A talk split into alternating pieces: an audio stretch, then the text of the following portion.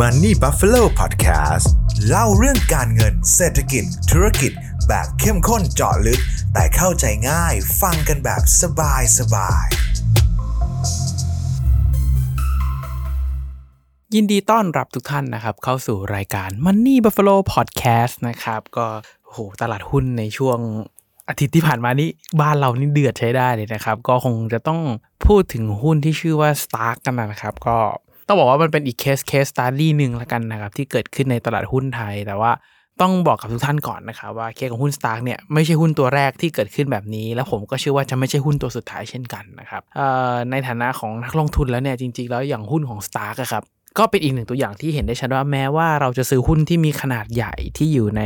SET Hundred SET ร้อยนะครับที่มีมูลค่าบริษัทที่ใหญ่ที่สุดในตลาดหุ้นไทย 100ลำดับแรกก็ตามเนี่ยตามหลักการแล้วเนี่ยมันควรจะค่อนข้างแบบปลอดภัยอย่างน้อยก็คือ ไม่ใช่แบบหุ้นลงมาละ 97-98%แบบนี้นะครับอย่างน้อยอาจจะแค่ขาดทุน 20-30%ประกอบธุรกิจผิดพลาดกำไรไม่โตโดนแรงเทขายอะไรเงี้ยน่าจะเป็นลักษณะนั้นนะครับแต่ว่าการที่หุ้นตัวใหญ่แบบนี้ ราคาลงได้ลักษณะนี้เนี่ยจริงๆก็ต้องบอกว่าไม่ใช่ครั้งแรก แล้วผมก็เชื่อว่าไม่น่าจะใช่ครั้งสุดท้ายนะครับ ซึ่งนั่นแหละครับวันนี้ผมคงไม่ได้มาพูดว่าเกิดอะไรขึ้นกับหุ้นสตาร์ทำไมสตาร์ถึงลงเพราะตอนนี้ผมว่ามันคงเป็นแบบเป็นเรื่องของกูรูหลังเกมไปแล้วนะครับแล้วผมก็เชื่อว่าอาจจะมีผู้ประสบภัยที่แบบเข้าถือหุ้นสตาร์ไป บางส่วนท่านผู้ฟันบางท่านอาจจะถือหุ้น Stark อยู่นะครับเอ่อต้องบอกว่าตั้งในปี 63เนี่ยจริง ๆ แล้วหุ้น Stark นี่เป็นหุ้นตัวหนึ่งที่แบบอืม performance ดีมากนะครับ จากการ turn around จากหุ้น SMM มาประกอบธุรกิจขายหนังสือทำสื่อมาเทร์นาราวมาเป็นขายสายเคเบิลสายไฟ แล้วกำไรโตจากร้อยกว่ามาเกือบเกือบสามพันได้โต 20 30 เท่าอย่างเงี้ยครับ มันเป็นหุ้นแบบ rising star ที่น่าสนใจมาก ๆ นะครับ แต่ว่าผมว่า ถ้าเรื่องนี้ถ้าให้มองย้อนกลับไปแบบกูรูหลังเกมนิดนึงแล้วกันนะครับก็ต้องบอกว่าเจตนาเขาค่อนข้างชัดเจนมากๆนะครับซึ่งณวันนั้นที่เขาแบบระดมทุนทั้งเรื่องการออกหุ้นกู้ หรือว่าการทำ private placement ให้กองทุนต่างๆ เข้าไปถือเนี่ยจริงๆต้องบอกว่าเวลานั้นเนี่ยภาพต่างๆของ Stark ดูดีมากนะครับยอดขายปังจะเข้าไปเทคบริษัทสายเคเบิลสายไฟที่ใหญ่ที่สุดในโลกของเยอรมันนะครับซึ่งใช้เงินเยอะแน่นอนเขาก็เลยเปิดระดมทุนเยอะแล้วก็จะเป็นเงินนำเงินไปซื้อนะครับแต่ว่าเรื่องกระแดงที่มาว่าพอเมื่อปี 66 เขาไม่ส่งงบ 65แล้วก็ขอเลื่อนมาเรื่อยๆ แล้วก็มีการเปลี่ยนกรรมการยกชุดนะครับ จนสุดท้ายแล้วพบการทุจริตนะครับ ไม่รู้ว่ามูลค่าผมว่าน่าจะเป็นหมื่นล้านนะครับ รอบนี้ที่ที่เกิดการทุจริตไปนะครับ ผมว่าก็เป็นไปตามกระบวนการนะครับ แต่ว่าผมจะพูดในแง่ของนักลงทุนละกันนะครับว่าเฮ้ยถ้าเกิดเราเกิดลงทุนแล้วเป็นผู้ประสบภัยแบบนี้เนี่ยจะทำอย่างไรนะครับ ต้องบอกกับทุกท่านก่อนว่าผมเองก็เป็นนักลงทุนในตลาดหุ้นมาตั้งแต่ประมาณ ถ้าเกิดเอาแบบเข้ามาเต็มตัวดูจริง ๆ จังๆ ไม่ใช่แค่แบบซื้อตามคนอื่นบอก แล้วแบบศึกษาหุ้นจริง ๆ เนี่ย ผมว่าปีแรกที่ผมน่าจะเข้ามาน่าจะแบบประมาณปีหนึ่งสี่จริงๆผมเปิดพอร์ตหุ้นตั้งแต่แบบเรียนจบแล้วแหละครับเรียนจบก็เปิดพอร์ตหุ้นเลย แต่ว่าจริง ๆ จังๆเนี่ยตั้งแต่ปี 1314นะครับแล้วก็ศึกษาหุ้นมาเรื่อยมานะครับก็มีเจ็บทุนขาดทุนหนักๆเหมือนกันนะครับว่าในยุคนั้นเนี่ยผมว่าถ้าเกิดใครเล่นหุ้นมาสัก 10 ปีนะครับผมว่ารู้จักแน่นอนเนี่ยพวก ABC Cyber KC Property E4L iFX ผมขึ้นรถคันทุกคันนะครับบางคันก็แบบมากลับมาเท่าทุน แต่ว่าในช่วงนั้นก็มีช็อตที่ผมพลาดเหมือนกันพลาดแบบพลาดแบบไม่คิดว่าจะพลาดนะครับคืออาจจะต้องบอกว่าตอนที่ผมเริ่มต้นลงทุนช่วงเวลานั้นนะครับมันอาจจะมีเรื่องของ beginner luck ค่อนข้างเยอะนะครับส่วนตัวเองผมเชื่อคำว่า beginner luck มันมีนะครับแล้วไอ้ beginner luck เนี่ยแหละครับมันจะทำให้คนที่เป็นมือใหม่ คนที่เพิ่งเริ่มต้นลงทุนในตลาด รู้สึกว่าตลาดนี้มันง่ายไปหมดเลย รู้สึกว่า เฮ้ย ไม่ต้องทำงานก็ได้มั้ง ก็มาเทรดหุ้นเนี่ย โอ้โห ได้กำไรเป็นรายวัน ถือไม่เกินอาทิตย์เนี่ยกำไรเห็น 20-30%เลยนะครับอยู่ในช่วงตลาดที่มันรุ่งเรืองมากๆจริงๆ มันก็จะเกิดกระแสนะเกิดเมื่อก่อนถ้าใครเซิร์ชพันทิปก็จะมีกระแสบอกว่า เฮ้ย ลาออกจากงานมาเทรดหุ้นเลยดีไหมอย่างงู้นอย่างนั้นอย่างนี้ก็จะมีคนออกมาเตือนอย่างงู้นอย่างนั้นอย่างนี้นะครับซึ่งถ้าเกิดถามผมตอนนี้ผมก็จะไม่แนะนำให้ใครออกมาเป็น เทรดเดอร์มืออาชีพ หรือว่าเข้ามาลงทุนเพียงอย่างเดียวนะครับ เพราะว่าจากประสบการณ์ที่อยู่มา 10 ปีทำให้ผมเรียนรู้ได้อย่างหนึ่งว่าจริง ๆ คนที่จะมาเป็นเทรดเดอร์ได้จริงๆเทรดเดอร์มันคืออาชีพหนึ่งอาชีพนะครับที่ต้องมีวินัยที่ต้องต่อสู้กับตัวเอง ที่ต้องเอาจริงเอาจังไม่แพ้กับการประกอบอาชีพอื่น ๆ เลยแต่ว่าถ้าเกิดเป็นภาคของการลงทุน ผมคิดว่าทุกคนควรลงทุนนะครับ แต่ว่าไม่ใช่ทุกคนที่เหมาะกับการเป็นเทรดเดอร์ผมจะแยกกันนะครับ ถ้าใครอยากจะลองทำอาชีพเทรดเดอร์ผมว่าให้ลองเป็นแบบพาร์ทไทม์ก่อนนะครับแล้วถ้าเกิดรู้สึกว่าจริตมันใช่จริตมันโดนเนี่ยผมว่าค่อยออกมาทำกัน เพราะว่าอย่างที่ผมบอกเสมอแหละครับว่าเทรดเดอร์เนี่ยมันเป็นอาชีพที่เริ่มต้นได้ง่าย วงเล็บมากกอไก่ล้านตัว ไม่ต้องมีปริญญา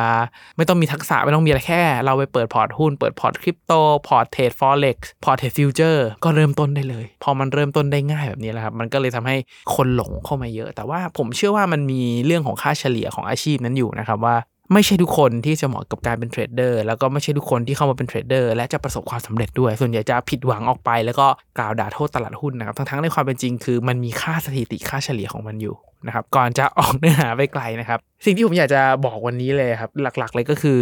เวลาที่เราขาดทุนหนักนี่เราควรทำอย่างไรบ้างนะครับในช่วงในช่วงที่ผมขาดทุนหนักครั้งแรกเนี่ยก็คือไอ้ตอนช่วงหุ้นปั่นนั่นแหละครับถามว่าไอ้ขาดทุนจำนวนมากครั้งแรกผมเนี่ยยังไม่ได้แบบโดนหลักล้านนะครับ ณวันนั้นเนี่ยผมโดนหลักแสนเอาไปมาตีกลมๆก็รถแจ๊สประมาณคันหนึ่งครับตัวล่างสุดคันหนึ่งเนี้ยก็หน้าชาไปเหมือนกันเพราะว่าก็เป็นประมาณ 60-70%ของพอร์ตของผมนะเวลานั้นเลย แต่ต้องบอกกับทุกท่านก่อนนะครับว่าอาจจะโชคดีผมปั้นพอร์ตจากแสนต้นๆ ขึ้นมาเฉียดล้านได้เลยนะครับ ในช่วง ช่วงเวลาที่แบบตลาดมันบูมมากๆ แต่ว่าพอตลาดเอาคืนจริงๆเนี่ยโหเจ็บปวดเลยนะครับแอบพูดชื่อหุ้นตอนนั้นเลยผมใช้หุ้นตัวนี้ชื่อ ABC นะครับแล้วก็ไม่ได้ใช้แค่หุ้นด้วย ผมเข้า warrant ด้วยนะครับช่วงเวลานั้น ABC นี่บริษัทมันมากนะครับ story สวยเจ้าเล่นหุ้นปั่นออก warrant ครับผมถือ warrant นะครับผมจำได้วันนั้นเนี่ยผมหันหน้ากลับไปคุยงานน้องที่ออฟฟิศประมาณ 15 นาทีนะครับจากกำไร 30%ลงมาติดลบแบบ 60-70%นะครับแป๊บเดียวจริงๆนะครับมันความรู้สึกผมมันคือแป๊บเดียวมากแล้วแบบเฮ้ย มันเกิดอะไรขึ้นแอปสตรีมมิ่งผมไม่โหลดหรอ ผมผมกลับไปดูกราฟนี่คือหน้าชาทำอะไรไม่ถูกเลยนะครับ ลองปรึกษากับเพื่อนที่แบบเป็นเทรดเดอร์ด้วยกันก็แบบลงความเห็นว่า cut loss เถอะอย่างเงี้ยเจ้าเหวี่ยงแหละเจ้าโยนทิ้งเงี้ยก็ cut loss ออกมานะครับ คือถ้าเกิดโดยโดยบันทึกจริงๆเนี่ยสิ่งที่ผมโดนณเวลานั้นเนี่ยโหค่อนข้างหนักมากนะครับ ประมาณ70%ของพอร์ตอย่างที่ผมบอกไปนะครับแล้วก็จะมีโดนหนักๆอีกรอบหนึ่งเนี่ยจะไม่ใช่จากตลาดหุ้นแหละ นะครับจะเป็นจากตลาดคริปโตนะครับผมมาทุกตลาดอีกแล้วครับ คือระหว่างทางก็มีเทรด future โดนเยอะบ้างน้อยบ้าง แต่อันนั้นมันไม่ได้กระทบพอร์ตเยอะนะครับ มันกระทบแบบเต็มที่ก็ไม่เกิน 5%ผมจะมีผมจะมีเลขในใจผมว่า ถ้าเกิดการขาดทุนของผมถึง 5%เมื่อไหร่ผมยอมแพ้ทุกกรณี ไม่สนด้วยว่ามันจะเด้งหรือเปล่าไม่สนแนวรับแนวต้านถ้าเกิดมันแปะ พอร์ตสมมติว่าผมพอร์ตรวมผมล้านหนึ่งถ้าผมติดลบห้าหมื่นในการลงทุนหนึ่งครั้งเนี่ยผมจะ cut loss ทุกกรณีแล้วกลับออกมาถอยออกมาดูนะครับดังนั้นระหว่างทางมันก็จะมีได้มีเสียวนๆไปไปมามาอยู่อย่างเงี้ยครับแต่ว่าไอ้ที่โดนเยอะๆเนี่ยมันก็จะมีอีกครั้งหนึ่งตอนช่วงปี 2022 ที่ผ่านมานี่เองครับก็ไม่ต้องไม่ต้องเดาเลยครับจากตลาดคริปโตก็คือลูน่านะครับลูน่าเนี่ยตอนนั้นตอนที่ผมเข้าไปนะครับผมเข้าเลขตัวเดียวเลยผมจำได้แบบ ไม้แรกผมคือ5เหรียญนะครับทุกคน แล้วไม้ที่หนักที่สุดคือประมาณ7 8เหรียญแล้วก็จะมีเติมอีกไม้หนึ่งแถวประมาณ 20 เหรียญนะครับผมจำได้ว่าผมถือจากแบบต้นทุนเฉลี่ยไม่ถึง 10 เหรียญอะขึ้นไปจนประมาณแบบร้อยสิบร้อยี่สิบเหรียญต่อ 1 ลูน่าครับแล้วมันก็เกิดเรื่องมันก็แดงขึ้นมาว่าคนที่เป็นเจ้าของเหรียญลูน่าเจ้าของโปรเจกต์ที่ชื่อโดคอนเขามีการโกง เงินกองทุนที่เขาควรจะเอามาเป็นตัว support มันไม่มีอยู่จริง มันอย่างงู้นอย่างงั้นนี้ไปตามเรื่องตามราวเป็นเรื่องที่สนุกอีกเรื่องหนึ่งนะครับถ้าสำหรับผม มามองย้อนหลังแล้วมันก็สนุกดีนะครับแต่ณเวลานั้นผมบอกกับทุกท่านแล้วไม่ตลกนะฮะรอบนี้โดนโดนโดนหลายล้านนะครับ ผมใช้คำว่าโดนโดนหลายล้านเลยนะครับ แต่ว่าก็อย่างที่ผมบอกว่าถ้าเกิดนับเงินลงทุนจริงๆอะผมผมแทบจะไม่เสียเงินลงทุนกับลูน่าเลยนะครับ แต่ว่าต้องยอมรับว่ามันก็เป็นกำไรที่อย่ามหาศาลที่มันหายไปแล้ว ถ้าผมตัดสินใจอีกแบบหนึ่งมองย้อนกลับไปมีการแบ่งขายระหว่างทางบ้าง ไม่ได้มั่นใจขนาดนี้ มันก็จะไม่สูญเสียขนาดนี้นะครับสำหรับใครที่เคย โดนเยอะคนที่เคยแบบเจ็บเยอะแล้วกันนะครับ ผมใช้คำว่าเจ็บเยอะขาดทุนเยอะๆเนี่ยถือว่ามาแชร์ประสบการณ์ว่าผมเอาตัวรอดมันได้อย่างไร แล้วยังไม่ออกจากตลาดนี้ไปนะครับ คือถ้าเกิดผิดเป็นครูเนี่ยครูผมเดินเต็มบ้านเต็มออฟฟิศแล้วนะฮะแต่ว่าก็ยังอยู่ในตลาดนี้ต่อไปนะครับ อยากจะมาแชร์แล้วกันนะครับ เพราะว่าผมเชื่อว่าการขาดทุนหนักเนี่ยมันเป็นเรื่องที่นักลงทุนทุกคนต้องเจอนะครับยังไงก็หลีกเลี่ยงไม่ได้ เพราะว่า ในวันที่เราลงทุนแล้วเราเริ่มได้เรื่อยๆเนี่ยมันจะเริ่มมีทั้งอีโก้มันจะเริ่มมีทั้งไบแอสมันจะเริ่มเรื่องจิตวิทยาลงทุนเริ่มหลวมมันนี่แมネจเมนต์เริ่มอ่อนนะครับมันก็จะทำให้เรามองทุกอย่างเนี่ยง่ายกว่าความเป็นจริง แล้วก็ไม่ได้ทันระมัดระวังนะครับแต่ผมบอกเสมอเลยครับว่าไอ้ตลาดการลงทุนเนี่ยมันเป็นเรื่องของค่าสถิติที่ถูกออกแบบมาให้คนส่วนใหญ่แพ้นะครับแพ้ยังไง อย่างเช่นสมมติว่าผมมีเงินอยู่ 1 ล้านเนี่ยครับผมลงทุนขาดทุน 50%นะครับทุกคนจาก 1 ล้านลงมาเหลือ 5 0 0แสนถ้าผมอยากจะเอา 5 0 0แสนเนี่ยครับกลับไปที่เดิมที่ 1 ล้านนะครับเพื่อนๆรู้ไหมว่าผมต้องลงทุนให้ได้ 1 เด้งหรือ 100%นะครับทั้งที่ขาดทุนแค่ 50 แต่จะเอาคืนเนี่ยต้องเอาคืนให้ถึง 1 เด้ง ถ้าใครอยู่ในตลาดการลงทุนมาจะรู้ว่าการเอาคืนถึงเด้งเนี่ยไม่ใช่เรื่องง่ายๆนะครับมันมีทั้งเรื่องของโชคชะตาเรื่องของดวงเรื่องของการทำการบ้านอย่างหนักแต่การขาดทุน 50%เนี่ย มั่วๆซั่วๆบางทีเราไม่รู้จัก cut loss เนี่ย จริงๆ ก็แบบไป 50%ได้ไม่ยากนะครับ ถ้าใครที่ใช้เลเวลเลชใช้ฟิวเจอร์เลยเนี่ย แป๊บเดียวเท่านั้นเองนะครับ จะเห็นได้ว่าด้วยค่าสถิติตัวนี้นะครับ มันทำให้เวลาที่เราขาดทุนเนี่ย เราห้ามขาดทุนเยอะเด็ดขาด ยังไงก็แล้วแต่จะกำไรมากกำลังน้อยไม่รู้ครับ แต่เวลาขาดทุนห้ามขาดทุนเยอะ เพราะว่าถ้าขาดทุนเยอะกว่าจะกู้พอร์ตกลับมาได้เนี่ยมันเหนื่อย อย่างเช่นถ้าเราตั้งลอสไว้ที่ประมาณทักสิบเปอร์เซ็นต์นะครับจาก1ล้านลงมา9 0 0 0 0นเอา9 0 0 0 0กลับไป1ล้านเนี่ยมันลงทุนประมาณ11%ซึ่งมันยังพอเป็นตัวเลขที่ make sense แล้วเราสามารถพอแก้กลับมาได้ แต่ถ้าเกิดปล่อยให้ไหลไปจนถึง50แล้วเอากลับมาเนี่ยเป็นเรื่องที่ยากมากๆนะครับทุกคนดังนั้นอย่างแรกเลยที่ผมอยากจะแนะนำทุกคนว่าถ้าเกิดสมมุตินะครับสมมุติว่าเราเกิดกรณีที่เราขาดทุนอย่างหนัก สินทรัพย์ที่เราถือไม่ได้เป็นอย่างที่เราคิดแล้วมันขาดทุนหนักมากเนี่ยผมแนะนำเลยนะครับว่าให้คัดลอสออกไปนะครับ มันอาจจะเป็นเรื่องแปลกถ้าใครไม่เคยขาดทุนหนักๆครับคือเรื่องแปลกอย่างหนึ่งของมันก็คือ เวลาที่เราไม่คัดลอสกับมันเนี่ยเราจะตกอยู่ในภวังของมัน แล้วเราจะออกมาไม่ได้ แล้วเราจะเห็นภาพรวมไม่ได้แล้วเราจะเอาแต่มองกราฟ เราจะเอาแต่มองราคาว่า เฮ้ยเมื่อไหร่กราฟราคามันจะกลับไปนะครับ แต่ว่าเมื่อเรา cut loss ออกไปนะครับ ทุกอย่างเหมือนยกออกจากอกเลยนะครับอะแน่นอนตัวเงินที่เสียไปตัวเลขที่แดงพอร์ตที่เวลาเราทำสรุปทุกเดือนเนี่ยเราเห็นแล้วมันติดลบเยอะมันสะเทือนแหละครับ แต่ว่ามันเหมือนแบบพอ cut loss ออกไปปุ๊บมันจะสบายขึ้น มันจะโล่งขึ้น เราจะไม่ได้สนใจว่าพรุ่งนี้จะลงต่อหรือพรุ่งนี้จะขึ้นนะครับซึ่งการ cut loss เนี่ยผมก็อยากจะให้คิดว่าทุกท่านคิดว่ามันเป็นค่าประสบการณ์นะครับ เป็นค่าทำโทษที่เราไม่ยอมทำตามแผนแล้วกันนะผมเชื่อทุกคนที่เข้ามาเทรดคนที่เข้ามาลงทุนเนี่ย มีแผนอยู่แล้วแหละ แต่ว่าพอเวลาเจอหน้างงานจริงๆเนี่ยบางทีการตัดสินใจอะไรต่างๆเนี่ยมันอาจจะทำได้ไม่ไม่ได้ตามแผนขนาดนั้น ซึ่งมันเป็นเรื่องที่ต้องฝึกนะครับ ผมเข้าใจว่าเวลาที่เรามีแผนเทรด เวลาที่มันลงมาแตะจุด stop loss เราอยากต่อเอออีกนิดนึงเราเราชอบเลื่อน stop loss นี่เป็นปกตินะครับบางทีเราเรา bias กับเรื่องบางเรื่องมากเกินไป ก็ถือว่าเป็นค่าที่ไม่ทำตามแผน เป็นค่าที่เราดื้อมั้งครับ ที่เรายังคิดว่ามันน่าจะกลับมาได้ ค่าที่มันเชื่อมั่นในตัวเอง เป็นค่าอีโก้นะครับว่าเฮ้ยกราฟมันเสียแล้วข่าวเสียมันออกมาแล้วนะครับหลาย ๆ อย่างผสมผสมกันนะครับให้มันขัดลอดแล้วจบไปตรงนั้นเลย อันนี้คืออย่างแรกที่ผมแนะนำนะครับว่าถ้าเกิดใครขาดทุนหนัก ๆ อยู่แล้วเจ็บตัวหนัก ๆ นะครับ อันที่2นะครับอาจจะขัดกับความรู้สึกทุกท่านเลยนะครับ เวลาที่เราขาดทุนหนัก ๆ ผมเชื่อว่าทุกคนน่าจะมีความคิดอีกใจหนึ่งขึ้นมา หรือว่า อาจจะใช้คำว่าผีพนันเข้าสิงเลยก็ได้ครับ ว่าเราอยากจะเอาคืนอะเรารู้สึกว่าเฮ้ยตลาดมันลงได้มันก็ต้องขึ้นได้ดิวะเราอยากจะเอาคืนเราอยากจะเติมเงินเราอยากจะใส่เงินเพิ่มนะครับผมแนะนำทุกท่านว่าให้หยุดเทรดเดี๋ยวนี้เลยครับ ให้หยุดเทรด ห้ามซื้อ ห้ามขายนะครับ เพราะณเวลาที่อารมณ์เราไม่นิ่งนะครับ การตัดสินใจจะไม่ดี แล้วแนวโน้มในการที่เราอยากจะเอาคืนมากๆเนี่ย มันจะใกล้เคียงกับการพนันมากๆครับ พอมันใกล้เคียงกับการพนันมากๆเนี่ยปลายทางของนักพนันโดยส่วนใหญ่ที่ไม่ได้มีแบบแผนนะครับถ้าเกิดไปถามนักพนันมืออาชีพเนี่ยวันใดที่ความโลภเข้าตาอารมณ์นำเมื่อไหร่ไม่มีมันนี่แมネจเมนต์หรือการบริหารหน้าตักที่ดีนะครับ เละทุกรายนะครับ เพราะว่าเราพลาดอีกครั้งหนึ่งเราต้องออกจากตลาดไปเลยเนี่ย เราไม่สามารถเอาคืนได้เราก็จบเลยนะครับ ดังนั้นในในภาษาของแบบฝรั่งนักวิเคราะห์ต่างชาติเขาจะเรียกว่า revenge trading นะครับ revenge trading เนี่ยก็คือการเทรดแบบล้างแค้นเพื่อจะเอาเงินคืนเนี่ยจะทำนะครับ ห้ามตัดสินใจอะไร ไม่ใช่แค่เรื่องเทรดด้วยนะครับ เวลาที่เราเจ็บขัดตัวเจ็บตัวหนักๆมาเนี่ย อย่าตัดสินใจเรื่องสำคัญหรือว่าเรื่องใหญ่ๆนะเวลานั้นเลย เรื่องรอบตัวด้วยนะครับ เรื่องทิศทางการทำงาน เรื่องการย้ายออกทำงานบริษัท เรื่องการซื้อบ้านโปะบ้านเรื่องการซื้อรถไปทงไปเที่ยวอย่าเพิ่งตัดสินใจช่วงเวลานั้นเลยครับ หยุดทุกอย่าง แล้วอยู่กับตัวเองเยอะๆนะในวันที่เราขาดทุนหนักบางทีเราอาจจะเคยเรียนเราอาจจะเคยรู้จักว่าเฮ้ยเวลามันลงมาเยอะเราต้องรู้จักถัวเราต้อง DCA นะครับกฎของการ DCA มันมีอยู่นะครับทุกคน DCA ไม่ใช่ยาผีบอกที่ทำให้เรากำไรและชนะในทุกสถานการณ์นะครับกฎเหล็กข้อหนึ่งของการ DCA เลยคือเราต้องมั่นใจว่าสินทรัพย์นั้นเนี่ย มีโอกาสที่จะกลับขึ้นมาทำจุดสูงสุดใหม่ได้ในอนาคตนะครับ แต่การที่ลงตอนนี้เนี่ยมันเป็นลงเพราะเศรษฐกิจภาพรวมลงเพราะปัจจัยภาพรวมเพราะทุกอย่างกลับมาดีมันจะกลับมานะครับ แต่โดยส่วนใหญ่ที่เราเจอแบบขนาดลบ ผมใช้คำว่าหุ้นที่ลบเก้าสิบเปอร์เซ็นแปดสิบเปอร์เซ็นเนี่ยผมใช้คำว่าส่วนใหญ่ใหญ่ๆมากๆแล้วกันนะครับ มันไม่ค่อยจะกลับมาที่เดิมหรอกครับ มันมักจะไปเลยนะครับ อาจจะมีบางเคสที่มันกลับมาได้ที่มันเป็นปัจจัยเฉพาะตัวจริง ๆ เราอาจจะไม่โชคดีแบบนั้น เราอาจจะไม่ได้แบบไปเจอหุ้นที่มีลักษณะนั้นนะครับ ดังนั้นห้ามถัวด้วยนะครับ ให้อยู่นิ่งๆเลยนะครับ และสิ่งหนึ่งที่ผมอาจจะแนะนำกับทุกท่านเลย แล้วผมทำเองแล้วมันได้ผลมากๆคือไปพักผ่อนครับทุกคน เอาตัวออกมาจากหน้าจอ เอาตัวออกมาจากเรื่องที่เรากำลังหมกมุ่น เอาตัวออกมาจากเรื่องที่เรากำลังคิดไม่ตกนะครับ แล้วถอยออกมามองเรื่องเหล่านี้ไปด้านหลัง ทิ้งไว้เลยนะครับ ไปทำอย่างอื่น ไปสนุกสนาน ไปกิน ไปเที่ยว ไปดื่ม ไปปาร์ตี้ให้เต็มที่ ไปทำในสิ่งที่เราไม่เคยทำ นะครับสักอาทิตย์หนึ่งแล้วเดี๋ยวเราค่อยกลับมาว่ากันนะครับ แล้วพอใจเราเริ่มออกมาจากเรื่องราวนั้นมากขึ้น เราจะมองเรื่องที่เกิดขึ้นอย่างเป็นกลางมากขึ้นว่าเฮ้ยเราพลาดตรงไหนเฮ้ยบางทีเราเราทำทุกอย่างถูกหมดเลยนะเราตัดสินใจทุกอย่างถูกมาหมดเลยนะครับแต่ว่าเจ้าของแม่งโกงอะ่ะ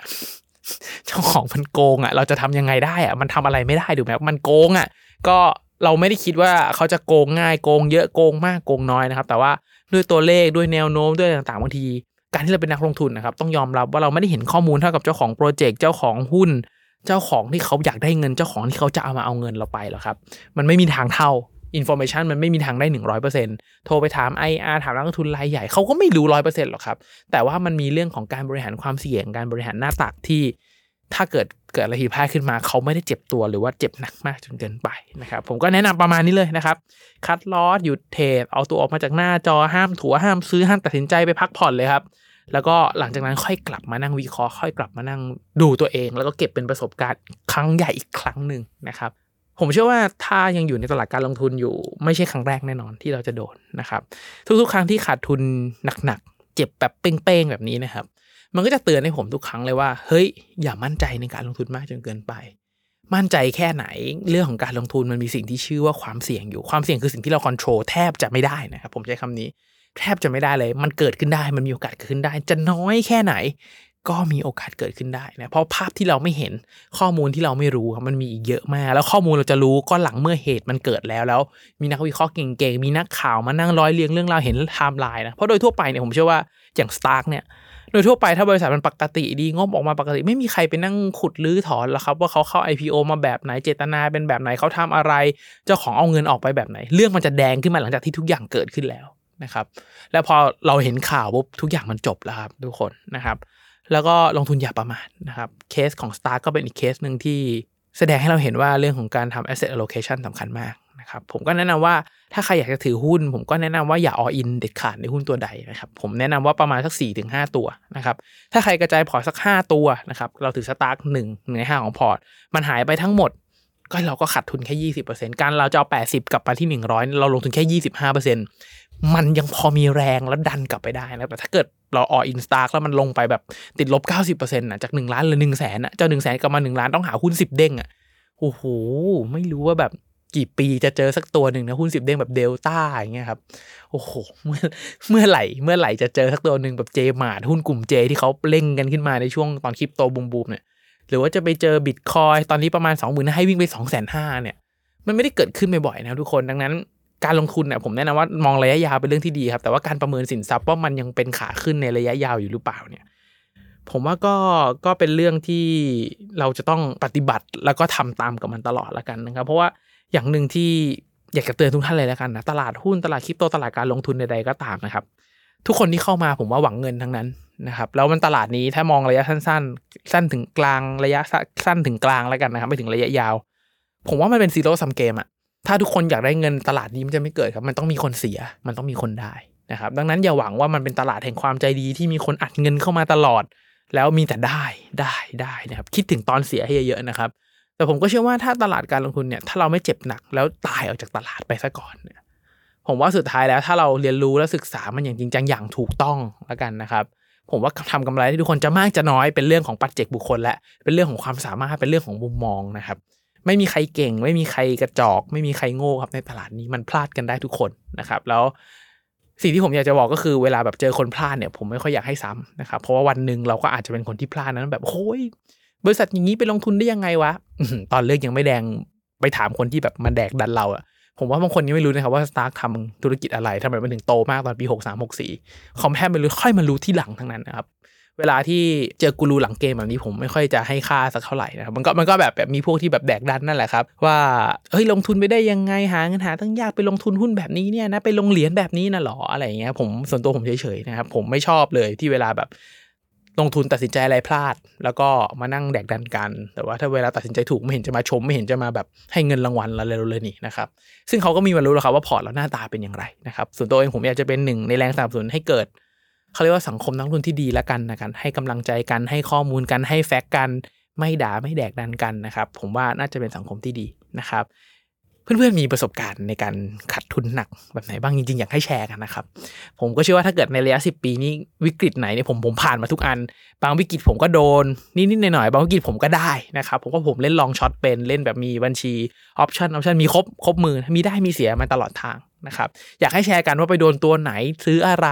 ผิดพลาดยังไงแล้วเรียนรู้อะไรนะครับเพราะผมเชื่อว่าสังคมนักลงทุนเนี่ยมันเกิดจากการแชร์ลิงกัน แล้วก็ สังคมแห่งการให้ที่แบบให้ข้อมูลกัน แล้วก็ไม่คาดหวังว่าเขาจะมาตอบแทนอะไรกับเรา ผมว่ามันเป็นสังคมในการให้ที่ดีละกันนะครับ ก็อยากให้คอมเมนต์พูดคุยแชร์ลิงก์กันเป็นกำลังใจให้กันนะครับแค่นี้ก็มีผู้ประสบภัยค่อนข้างเยอะเหมือนกันนะครับสำหรับสตาร์ถ้าหลังเพจผมที่ผมมีโอกาสได้คุยจริงจังก็2ลายนะครับเพื่อนในชีวิตจริงผมไม่มีนะครับ แต่ว่าจากที่ได้คุยก็คือก็หนักอยู่เหมือนกันนะครับ ก็อยากเป็นกำลังใจแล้วก็อย่าเพิ่งท้อถอยไปนะครับสำหรับผมคิดว่าตลาดหุ้นเป็นตลาดแห่งโอกาสเสมอ แล้วก็ ยุคนี้ถ้าใครไม่ลงทุนผมว่าลำบากจริง ๆ นะครับ จากหลาย ๆ ปัจจัยเลยเอ่อทั้งเรื่องของเงินเฟ้อทั้งเรื่องของดอกเบี้ยเงินฝากที่ต่ำผมว่าทุกท่านรู้กันอยู่แล้วที่ฟังมันนี่ฟอลโล่มานะครับยังไงอยากให้คอมเมนต์พูดคุยกันแบบให้กำลังใจกันละกันนะครับ อย่าแดกดันอย่าอะไรกันเลยนะครับ แล้วจะไปว่ากรตรงกรตอเขาจะเป็นไม้ประดับอะไร ผมว่าเป็นอีกเรื่องหนึ่งนะครับเดี๋ยวเราค่อยว่ากันอีกที แต่ว่า อยากใช้กำลังใจเพื่อนๆที่เป็นผู้ประสบภัยติดดอยหนาวแล้วกันนะครับว่าเป็นอย่างไรใช้ลิงประสบการณ์การเอาตัวรอด ตอนที่เราขาดทุนหนักมาได้อย่างไรอยากให้คอมเมนต์พูดคุยกันนะครับสุดท้ายนะครับถ้าเกิดมองว่าพอดแคสต์นี่เป็นประโยชน์อยากจะรบกวนจริงๆครับให้กดไลค์กดแชร์กด subscribe นะครับในทุกช่องทางที่ทุกท่านรับฟังเลยนะครับเพื่อเป็นกำลังใจให้กับตัวผมเป็นกำลังใจให้กับทีมงานมันนี่บัฟฟาโลนะครับเพื่อตั้งใจผลิตชิ้นงานดีๆต่อไปนั่นเองนะครับยังไงขอให้ทุกท่านโชคดีกับการลงทุนนะครับ